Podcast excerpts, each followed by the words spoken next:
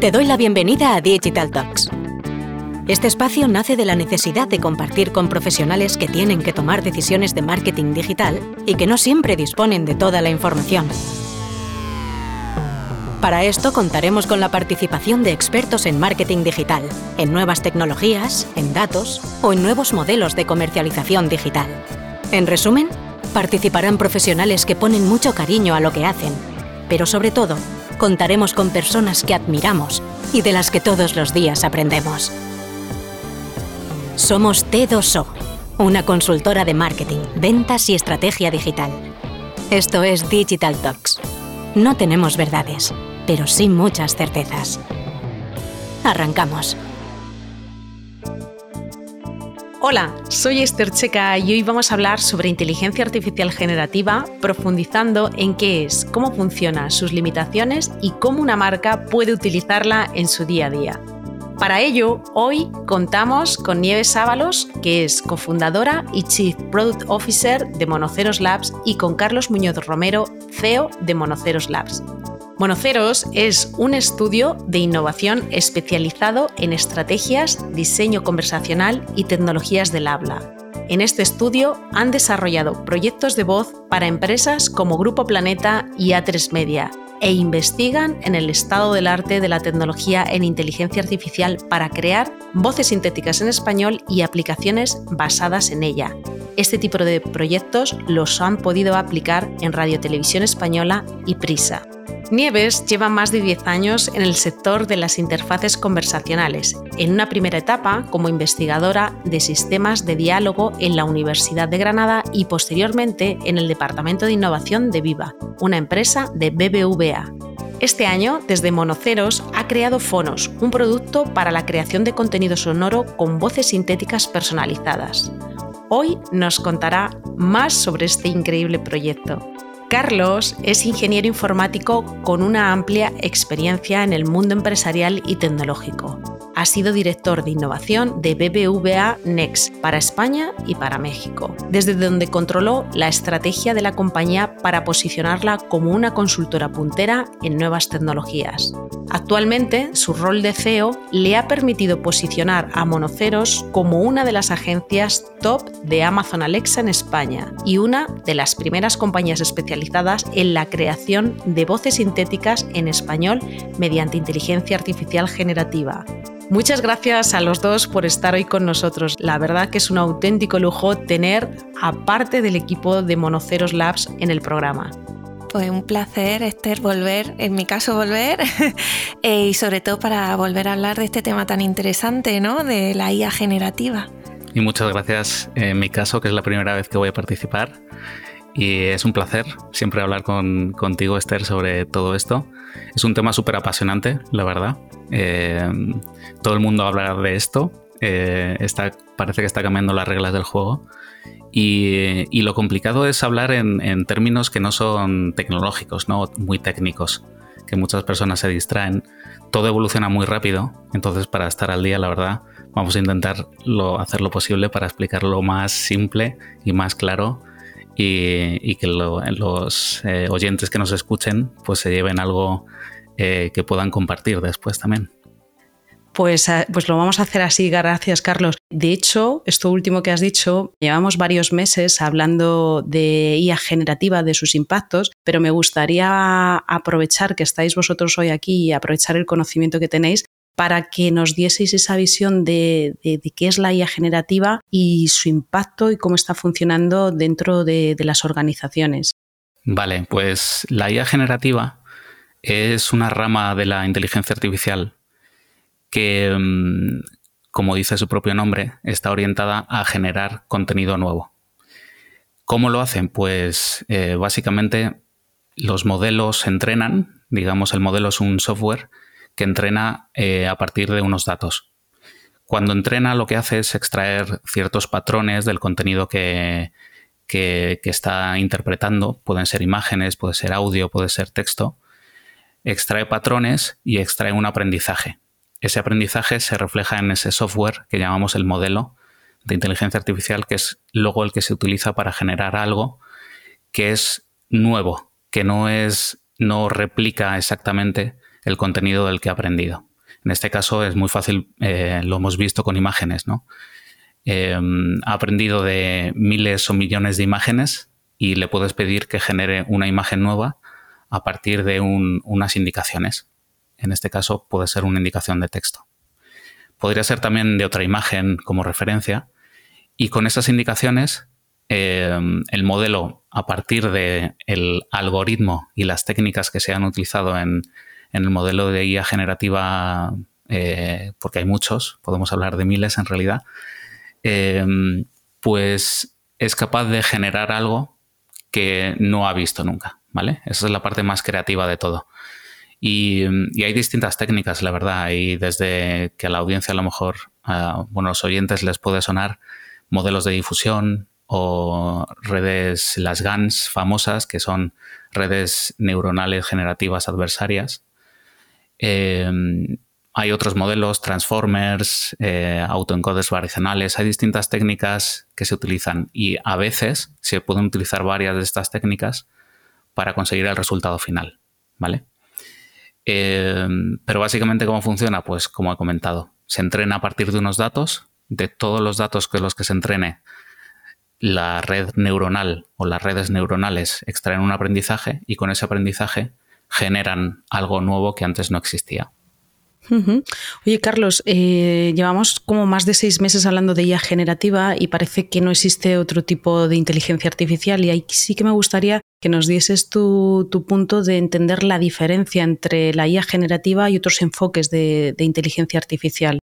La inteligencia artificial la verdad es que es súper amplio, es un campo enorme de, de conocimiento muy, muy amplio. En este caso, lo que diferencia em, los modelos de IA generativa de otros es eh, básicamente ese objetivo, generar algo que antes no existía, ¿no?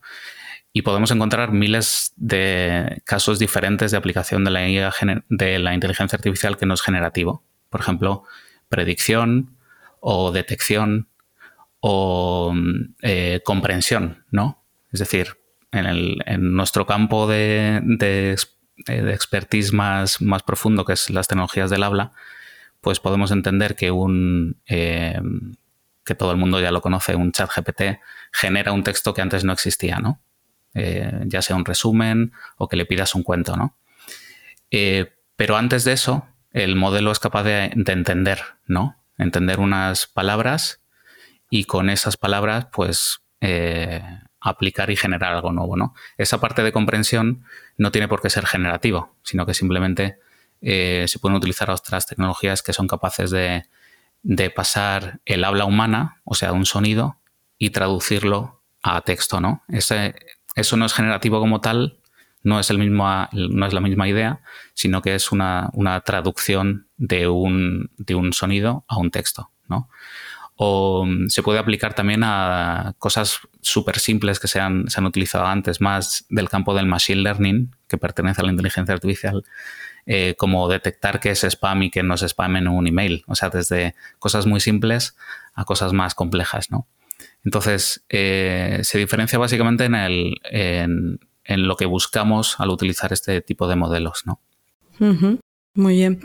Nieves, em, aquí estamos viendo constantemente, además las redes sociales ya se encargan, o todos nos encargamos dentro de las redes sociales, a amplificar determinadas aplicaciones que puede tener esa IA generativa, pero en vuestra experiencia, ¿cuáles son estas aplicaciones eh, en la actualidad con las que estás más familiarizado, con las que estáis viendo que, se están eh, llevando a cabo dentro de, de las empresas?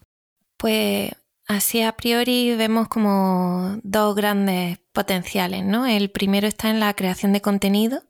Se está viendo cómo las IA generativas facilitan esa creación de contenido multimodal, desde imágenes, artículos de blog hasta audio, ¿no? Y por otro lado, también se está viendo en la capacidad de, asistencia, ¿no? Eh, ChatGPT ha llegado en un momento en el que ha sido un cambio brutal con los, asistentes tradicionales que teníamos ahora, ¿no? Y con este tipo de tecnologías vemos que podríamos tener un asistente con el que podríamos conversar y del cual podríamos tener información o ayuda eh, para prácticamente cualquier cosa, ¿no? Entonces, eh, esas, dos grandes áreas se están viendo potenciadas con, la IA generativa. Aprovechando esto que, comentas, nos lo, lo, preguntan muchos clientes, es cómo la IA generativa puede ser utilizada con sus datos de negocio. Porque, oye, sí, yo estoy utilizando ChatGPT, pero si yo quiero utilizar mis datos de negocio para tener una conversación similar, ¿esto cómo lo utilizo? En este caso, eh, podemos verlo desde dos enfoques diferentes, ¿no? Eh, por ejemplo, hablando de ChatGPT, como lo mencionaba, ChatGPT sí que está habilitando la capacidad de, em, de adaptar la información que tiene ChatGPT con datos propios y servicios propios que tenga una empresa, ¿no? A través de los plugins que permite a cualquier usuario e incorporarlo a la conversación que está teniendo con ChatGPT, de tal manera que la respuesta final está adaptada, está eh, fine-tuneada en el lenguaje técnico ¿no? a, los datos que puedas tener específicos del plugin. Esto también lo está haciendo Microsoft en realidad incorporando también eh, todos los, el GPT-4, ya próximamente será el 5, ¿no? A todos los servicios que va a ofrecer en Microsoft, ¿no? Eh, lo explicaba en, esa, en ese vídeo inicial en el que ellos tienen como una capa que adaptan eh, la respuesta que da un modelo del lenguaje a los datos específicos del usuario y a los datos que tengan ellos almacenados, ¿no? Y a otra serie de datos. Ahí están adaptando la conversación y haciéndola más fiable con esos datos, ¿no? Eh, Em, pero si no estamos más allá de ChatGPT ¿no? y de los GPT, la familia de GPT, sí que podemos ver que no dejan de ser este tipo de, software, no dejan de ser modelos que han aprendido de datos, como comentaba Carlos al principio, y que siempre vamos a poder eh, en seguir enseñándole a ese modelo, hacer que siga aprendiendo pero ya con unos datos específicos que podamos tener desde, nuestro negocio, ¿no?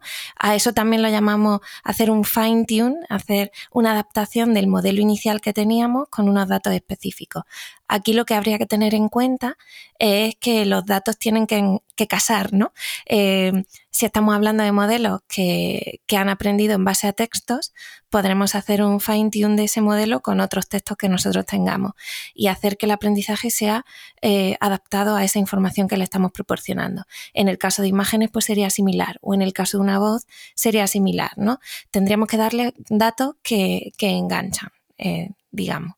Otra de las preguntas que nos hacen mucho es si se quiere desarrollar un chatbot, ahora mismo cómo estarían conviviendo las tecnologías mm, como GPT con las tecnologías de IA conversacional que hasta, hasta ahora teníamos y que, bueno, y que seguimos teniendo en ese proceso de diseño conversacional de las experiencias con chatbot. Pues en los chatbots, por ejemplo, como decía al principio, ¿no? Ya en sí mismo un modelo como ChatGPT, que es 100% conversacional, ¿no? Eh, nos hace pensar que lo podríamos usar de manera aislada para crear un chatbot, ¿no? Y con esto que mencionaba anteriormente. Es verdad que em, una tecnología así simplemente pueda tener una serie de limitaciones que, ahora mencionaremos, yo creo, no me voy a meter todavía en eso. Pero la, la mejor manera en la que se está viendo eh, que se pueden resolver problemas reales de negocio es incorporar em, o hacer una mezcla de tecnologías tradicionales en las que, eh, que están diseñadas y desarrolladas para resolver un caso de uso concreto de negocio, ¿vale? Un problema concreto, está, ha aprendido de unos datos muy concretos, ¿vale? Y ese tipo de tecnología puede ser complementaria a una tecnología más de abierta como ChatGPT que te pueda dar una respuesta que, que no teníamos consideradas con los datos iniciales, ¿vale? Pero que puede dar respuestas que complementen y hagan la conversación un poco más fluida y natural. Por ejemplo, para respuestas eh, de fallback, ¿no? Que decimos en este mundo, que respuestas en las que normalmente decimos, lo siento, disculpa, no te hemos entendido eso, pero te puedo redirigir a la conversación, te puedo ayudar con estas cosas. Pues a lo mejor con tecnologías eh, como ChatGPT eh, o modelo GPT, sí que podemos generar otro tipo de respuestas y continuar la conversación o, hacer que la conversación sea un poco más fluida. Entonces se complementan. No estamos em, yéndonos a un modelo 100% eh, generativo, sino que seguimos usando herramientas tradicionales. Carlos también, eh, estamos hablando de chatbots, ¿no? Pero si habláramos de voz, asistente de voz, pues Carlos también estaba mencionando antes que seguimos necesitando tecnologías tradicionales del habla para hacer de la voz pasar al texto que luego entendemos y procesamos, ¿no? Y al revés, para pasar eh, luego de, un texto a una voz. Aunque ahí ya hago inciso, en la parte de la síntesis de voz también hay modelos de IA generativa, ¿no? Entonces, bueno, no, dejamos, no deja de ser esto un, una conexión entre diferentes herramientas para darle al usuario la mejor experiencia posible y que esté alineada 100% con el caso de uso y con el negocio, que no vayamos a dar información que no es correcta y que, y que no es la mejor para el usuario. De esto que estás comentando, Nives, yo creo que va a ser un salto cualitativo muy importante en las experiencias conversacionales, ¿no? Cada vez más humanas, la oportunidad de, trabajar con las IAs conversacionales que teníamos ahora y con estos modelos, ¿no? Se, espera que podamos llegar a tener conversaciones con las máquinas mucho más humanas, que era lo que hemos estado esperando, ¿no? Desde la ciencia ficción hasta, hasta, hasta ahora. Eso es, efectivamente. Oye, otra cosita, eh, hablamos de las oportunidades que nos ofrece esta tecnología, pero en vuestra experiencia, Carlos, ¿cuáles son las limitaciones actuales que tiene esta IA generativa y sobre todo cómo, cómo ves que se pueden superar? La verdad es que se me ocurre, mm, eh, podemos hablar de limitaciones por un lado de la tecnología, la propia tecnología, y por otro lado de cómo, cómo utilizarlas en, en negocio, ¿no? O a la hora de generar algo nuevo, un negocio, una idea, un producto nuevo ¿no? con ellas. Eh, desde el punto de vista de la tecnología, lo que vemos ahora mismo, y esto es verdad que puede quedar desfasado en unos pocos meses también, es que para, para si una empresa, eh, por ejemplo, T2O o nosotros, Monoceros, queremos crear un modelo propio, eh, tecnológicamente los últimos modelos de IA generativa más potentes, como eh, los grandes modelos de lenguaje, como ChatGPT, o los grandes modelos de generación de imágenes, eh, que están, que algunos hay open source, y si quieres personalizarlo, siguen necesitando, digamos, unos requisitos de datos muy grandes, ¿vale? Es verdad que si hay un modelo base open source, pues te puede valer para um, aportar algunas imágenes extra y generar algo nuevo que es 100% eh, válido y personalizado, pero en otros casos sigues necesitando muchos datos para entrenar algo que sea 100% propio. Y no solo datos, sino que también necesita unos requisitos de computación eh, muy altos comparados con otros, eh, otras tecnologías. Eso por un lado. Luego es verdad que desde el punto de vista del resultado, la IA generativa nos trae algunas sorpresas que no son tan controlables, ¿no? Eh, eh, como alucinaciones, que de repente en un resultado te saque algo inesperado que no eres capaz de controlar hasta que ha salido el resultado, ¿no? Eh, ese tipo de cosas son las sorpresas que poco a poco, con más entrenamiento, mejores datos, revisiones, eh, supervisión de personas, etcétera, etcétera, pues los modelos van mejorando, ¿vale? Pero es verdad que todavía no es tan controlable como pueden ser otro tipo de técnicas, ¿no? Y aquí estamos hablando de técnicas eh, como modelos de difusión o, basados en una gran cantidad de datos como los grandes modelos de lenguaje, ¿no? Pero es verdad que esas, esas limitaciones de manera muy rápida se están solucionando. La verdad es que nosotros que llevamos años investigando en tecnologías similares, la velocidad que está tomando el mercado y el conocimiento a nivel académico y empresarial en la creación de este tipo de tecnologías es, brutal, ¿no? Por llamarlo de alguna manera. Y, esto impacta también en, cómo lo podemos utilizar nosotros a la hora de crear productos, ¿no? Por ahora, la verdad es que estos modelos de IA generativa están maduros para un caso en particular, por ejemplo, generar imágenes, generar texto, generar audio, o generar habla, como hacemos nosotros, pero es verdad que, cuando quieres crear algo más complejo, más allá de lo que te da un solo modelo, pues tienes que empezar a unir eh, distintos modelos y distintas tecnologías para crear un producto, ¿no? Entonces, las limitaciones está en, que sigue siendo complejo crear cosas, eh, crear algo eh, avanzado que aporte valor a nuestros clientes. Y eso está cambiando. Entonces, la limitación también está por nuestra parte en cómo nos cómo de rápido nos vamos a quedar desfasados al, aplicar este tipo de tecnologías, ¿no? Y en lo que nos cuesta personalizarlas.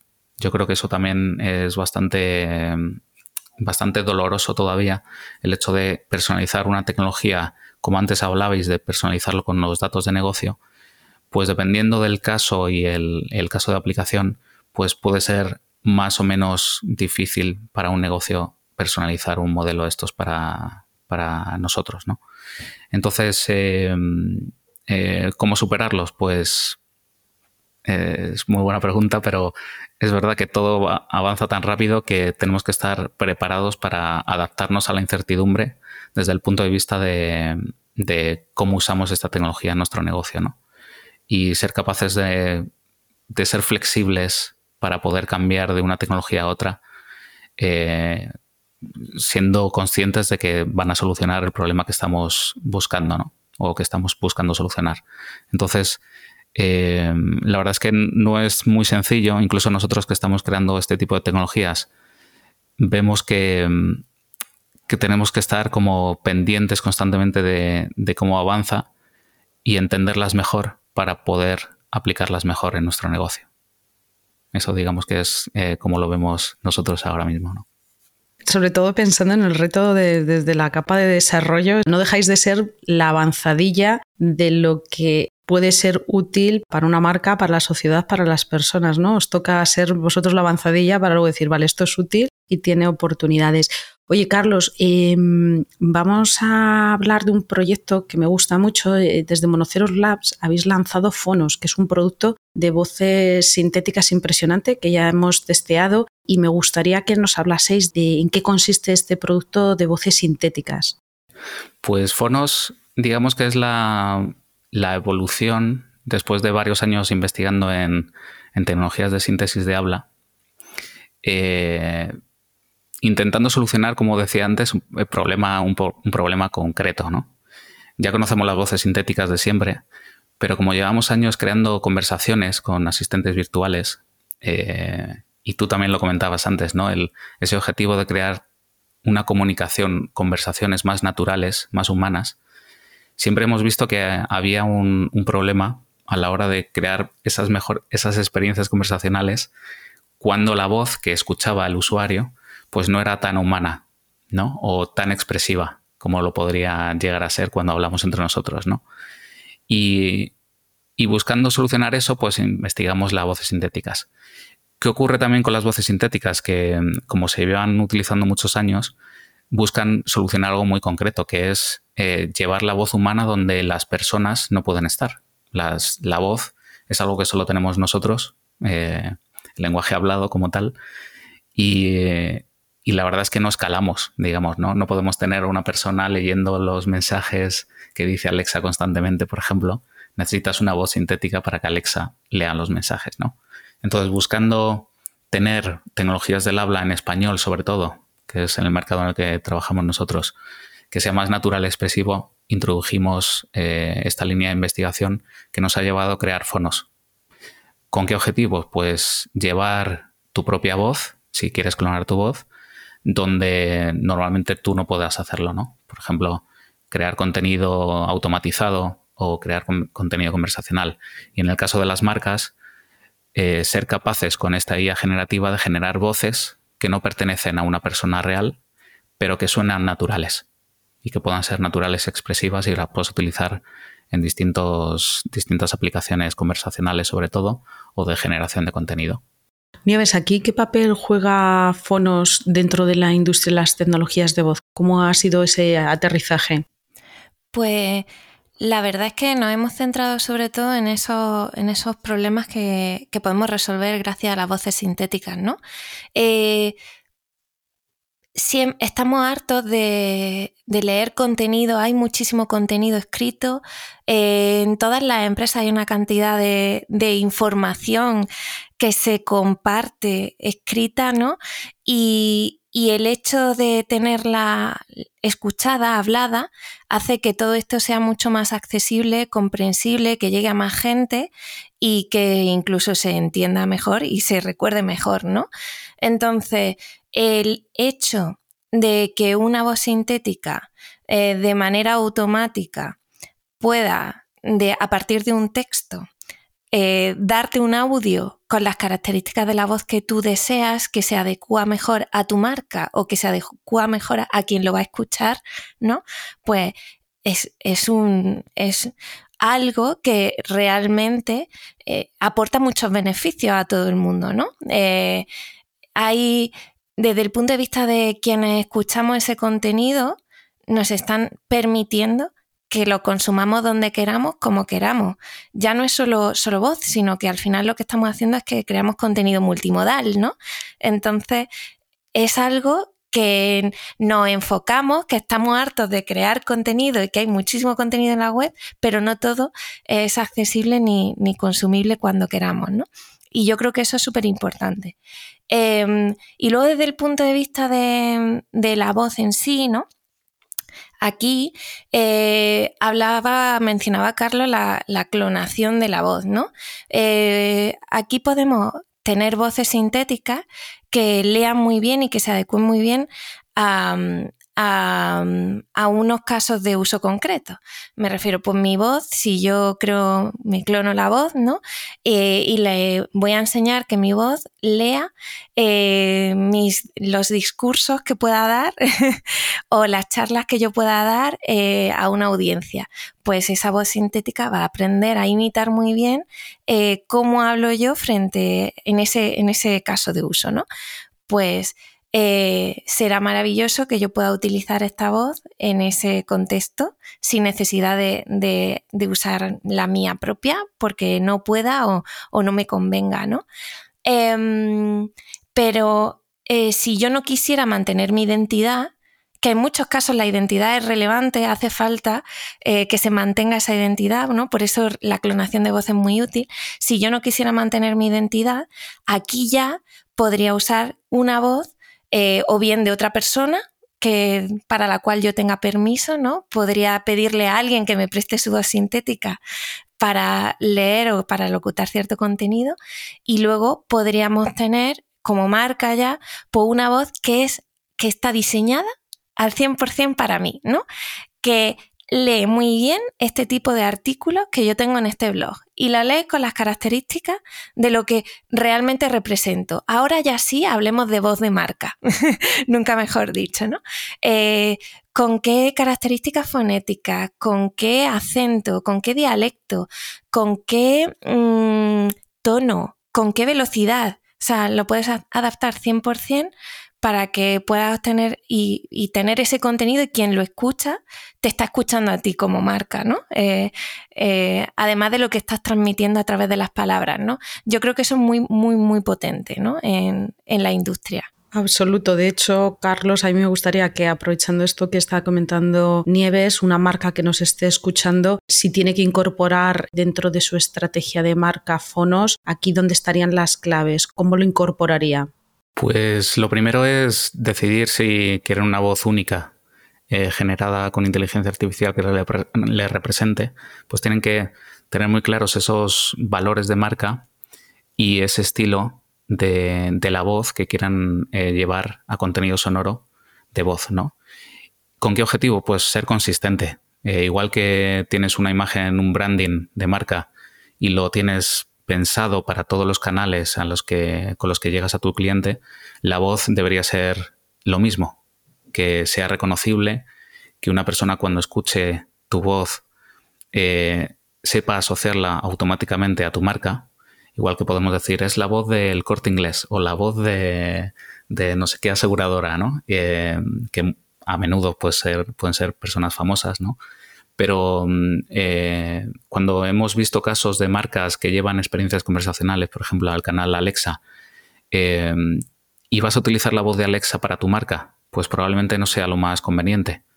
Ahí es cuando veíamos que era recomendable tener una voz distinta para diferenciarte de, un canal como es un asistente virtual, en este caso Alexa, y personalizar la experiencia para que la relación entre tus clientes y tu marca sea 100% personalizada ¿no?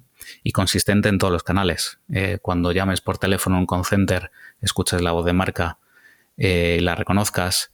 Seguramente cuando escuches un anuncio en la radio, pues lo más conveniente y lo ideal sería que también eh, mantuvieras esa voz.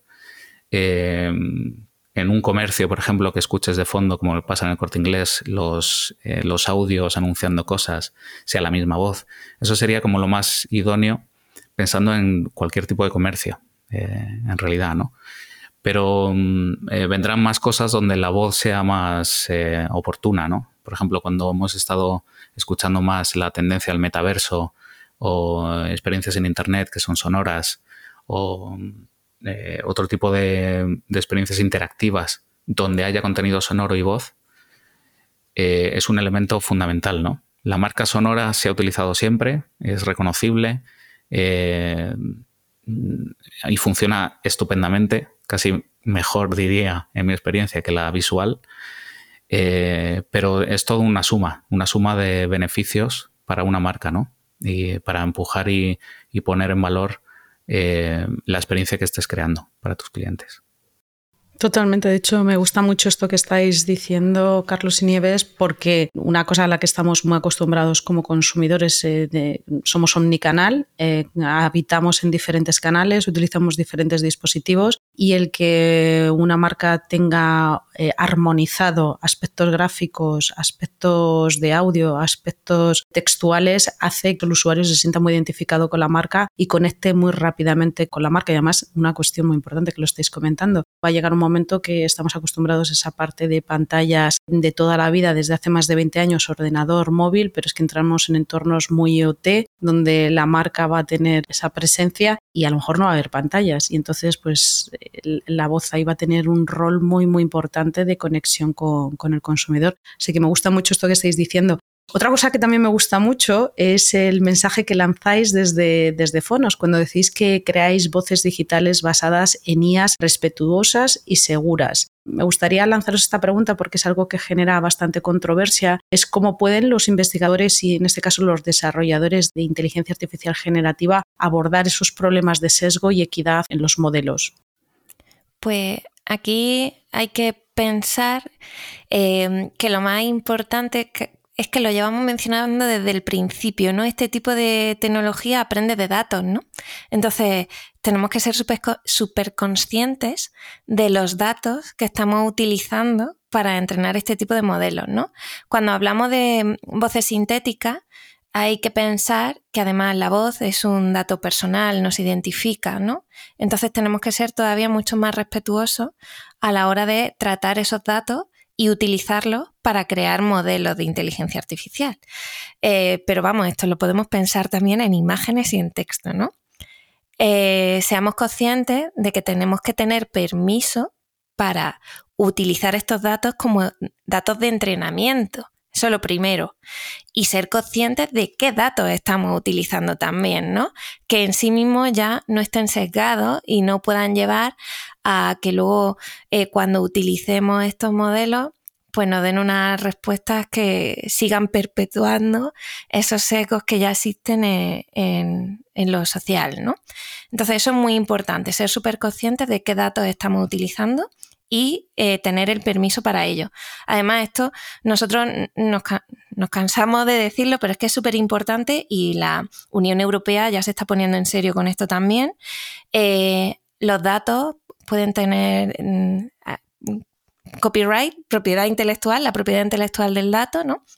Hay que tenerla en cuenta también, más allá de la identidad, ¿no? Que como decía la voz, la voz eh, es un dato de identidad y esto, la ley de protección de datos, que ya está presente en todos nosotros, tenemos que cumplirla y con la voz es así también, ¿no?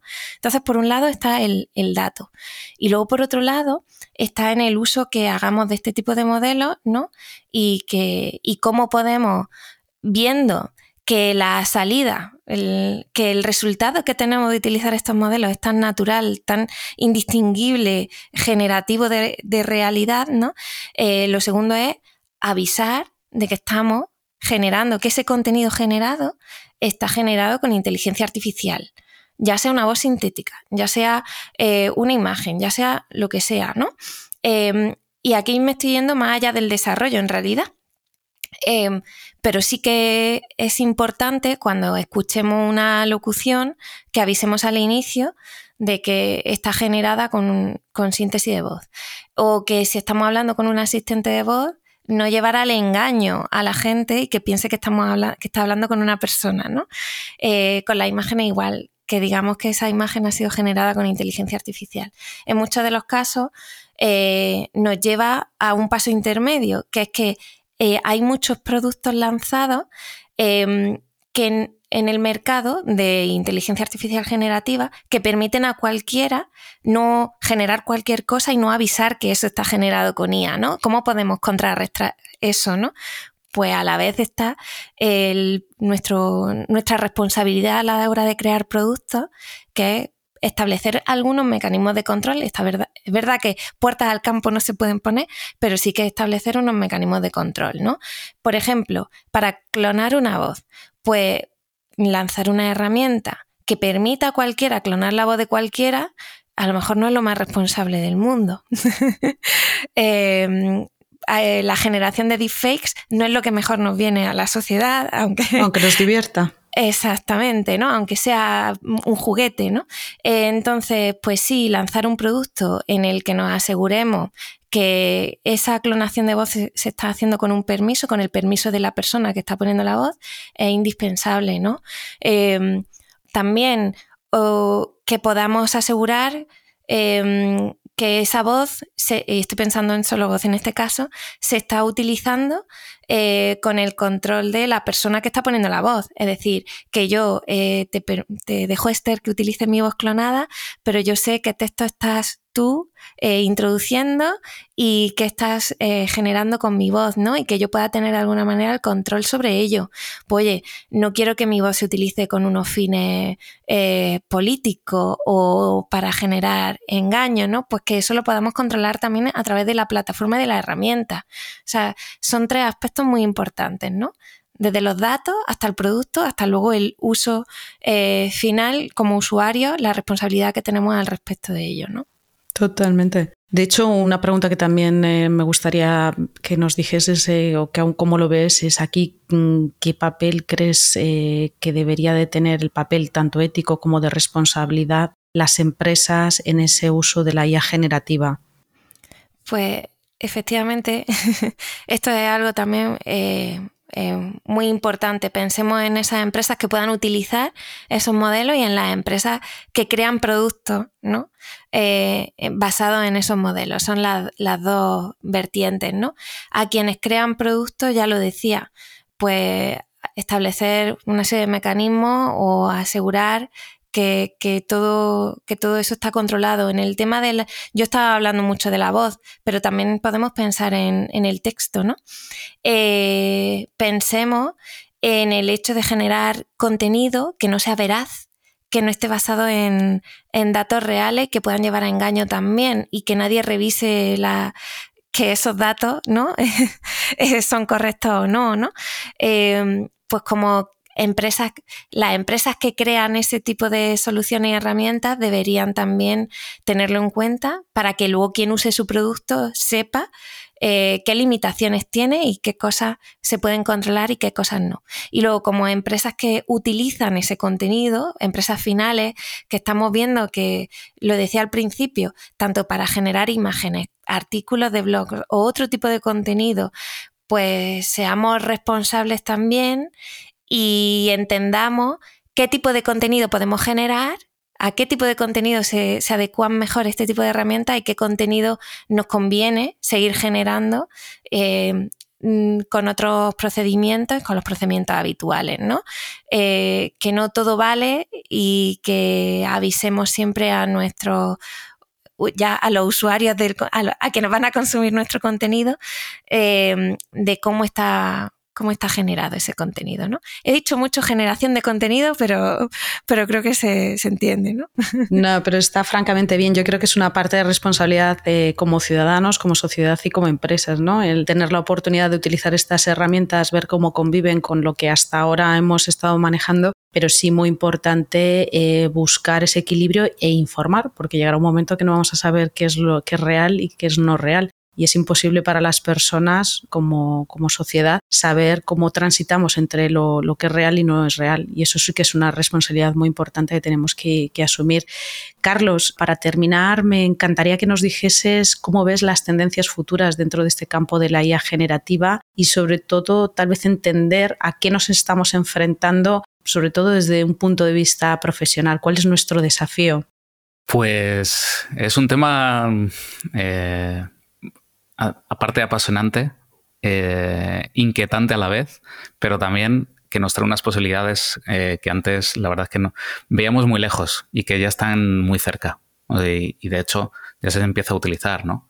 Eh, solo os pongo el ejemplo de cómo editores de vídeo ya están empezando a utilizar en su software profesional modelos de IA generativa para reducirles las horas de trabajo en tareas tediosas a la hora de, de editar y crear contenido, ¿no? Eh, es una realidad, es un hecho y la rapidez con la que se están empezando a implantar eh, cada vez es mayor, ¿no? Y el futuro, en realidad, que, más o menos hemos comentado ya este tipo de, cosas durante nuestra charla, que es la multimodalidad o la integración de distintas tecnologías, el futuro va, por ahí. Eh, tener modelos multimodales significa que no solo van a ser capaces de generar texto o audio o imagen, sino que vamos a empezar a ver modelos que son capaces de generar todo esto al mismo tiempo, por ejemplo, ¿no? Eh, cosa que parece ya más ciencia ficción, pero que está muy cerca. La, realidad o por ahí, que son capaces de recibir, y esto está pasando ya, eh, como Bing puede recibir una imagen y un texto, entender la imagen y el texto y darte una respuesta acorde, entendiendo el contexto y el contenido, pues es algo que está empezando a pasar. Eh, nosotros estamos trabajando solo en voz, convertir de texto a voz, pero imaginad cuando un mismo modelo sea capaz de generar la respuesta tanto en voz como en texto, simultáneamente, ¿no? Entendiendo el texto y entendiendo cómo llevarlo a una voz. Y de ahí podemos eh, irnos a, a, distintos mercados. Imaginad la música, ¿no? El mercado de la música donde un modelo generativo puede generarte sonidos de instrumentos, podría llegar a generarte ritmos, pero también te puede generar una voz que canta y que suene realista y que no desafine, ¿no? O sea, ese tipo de, ideas eh, son, son ya una realidad. Eh, en el fondo, cada vez serán mejores y cada vez se empezarán a utilizar como una herramienta que nos, hace, nos hará capaz de, a la sociedad de generar más cosas, generar más contenido, ser más creativos. Cuanto más generamos, más eh, capacidad creativa tiene la sociedad en su conjunto y por tanto eh, más calidad creativa. Es una herramienta que nos potencia como, como personas. Los usos negativos están ahí y eso también es eh, a futuro va a ocurrir, ¿no? que tengamos herramientas que controlen la detección de deepfakes la detección de contenido eh, generado de manera automática. Van a, vamos a empezar a, ver ese tipo de cosas, pero parece que cada vez va más rápido y es, imparable, pero es verdad que veo que somos conscientes. Ha habido un momento, unos pocos meses, donde había mucha incertidumbre y mucha inquietud, pero parece que somos, empezamos a ser todos muy conscientes de los retos y los desafíos e intentamos poner cierto control, ¿no? Y el debate está, está ahí, es, es, un, es un, hecho, lo vemos en, en, periódicos, revistas, publicaciones, internet, redes sociales. Y, y, yo creo que poco a poco vamos, vamos poniendo control y mecanismos que nos, que nos llevan a utilizar esto de manera adecuada, ¿no? Y evitar esos riesgos que sabemos que están ahí. Así que la verdad es que es súper apasionante y, y, nosotros, la verdad, eh, creemos que mm, nos sentimos un poco como desfasados, aunque estemos haciendo cosas muy punteras, pero a la vez como con ese, ese miedo a, quedarnos eh, por detrás, pero será parte de la incertidumbre y, y, de la ansiedad que está produciendo toda esta evolución tan rápida. ¿no? Absoluto. De hecho, hay una cosa que siempre, siempre comento y es que nuestra capacidad de aprendizaje es lineal, el crecimiento de la tecnología es exponencial y habrá un punto de corte en el que tendremos que delegar muchas cosas a la tecnología, pero yo creo que hay una cosa que has comentado ahora muy interesante y es que somos conscientes o empezamos a ser muy conscientes como sociedad en tratar de buscar ese equilibrio de cómo incorporar estas tecnologías que nos pueden potenciar, pero que al mismo tiempo hay que buscar el control y la seguridad de que no vayamos a impactar de forma negativa. Pues Nieves, Carlos, muchísimas gracias por vuestro tiempo, sobre todo por el conocimiento. Siempre es una maravilla escucharos, por el conocimiento que desplegáis en lo que hacéis y sobre todo por la pasión que ponéis. Así que muchísimas gracias. Gracias a ti, Esther, por invitarnos. Está muy guay la conversación. Muchas gracias, Esther. Muy interesante también hablar contigo siempre. Nos volvemos a escuchar en unas semanas. Mientras tanto, puedes leernos en las redes sociales de tedoso.com. Estamos en LinkedIn, Twitter y Facebook. Y si quieres volver a escuchar este podcast, lo podrás encontrar en nuestro canal Digital Talks, en Spotify, Evox, Google Podcast y Apple Podcast.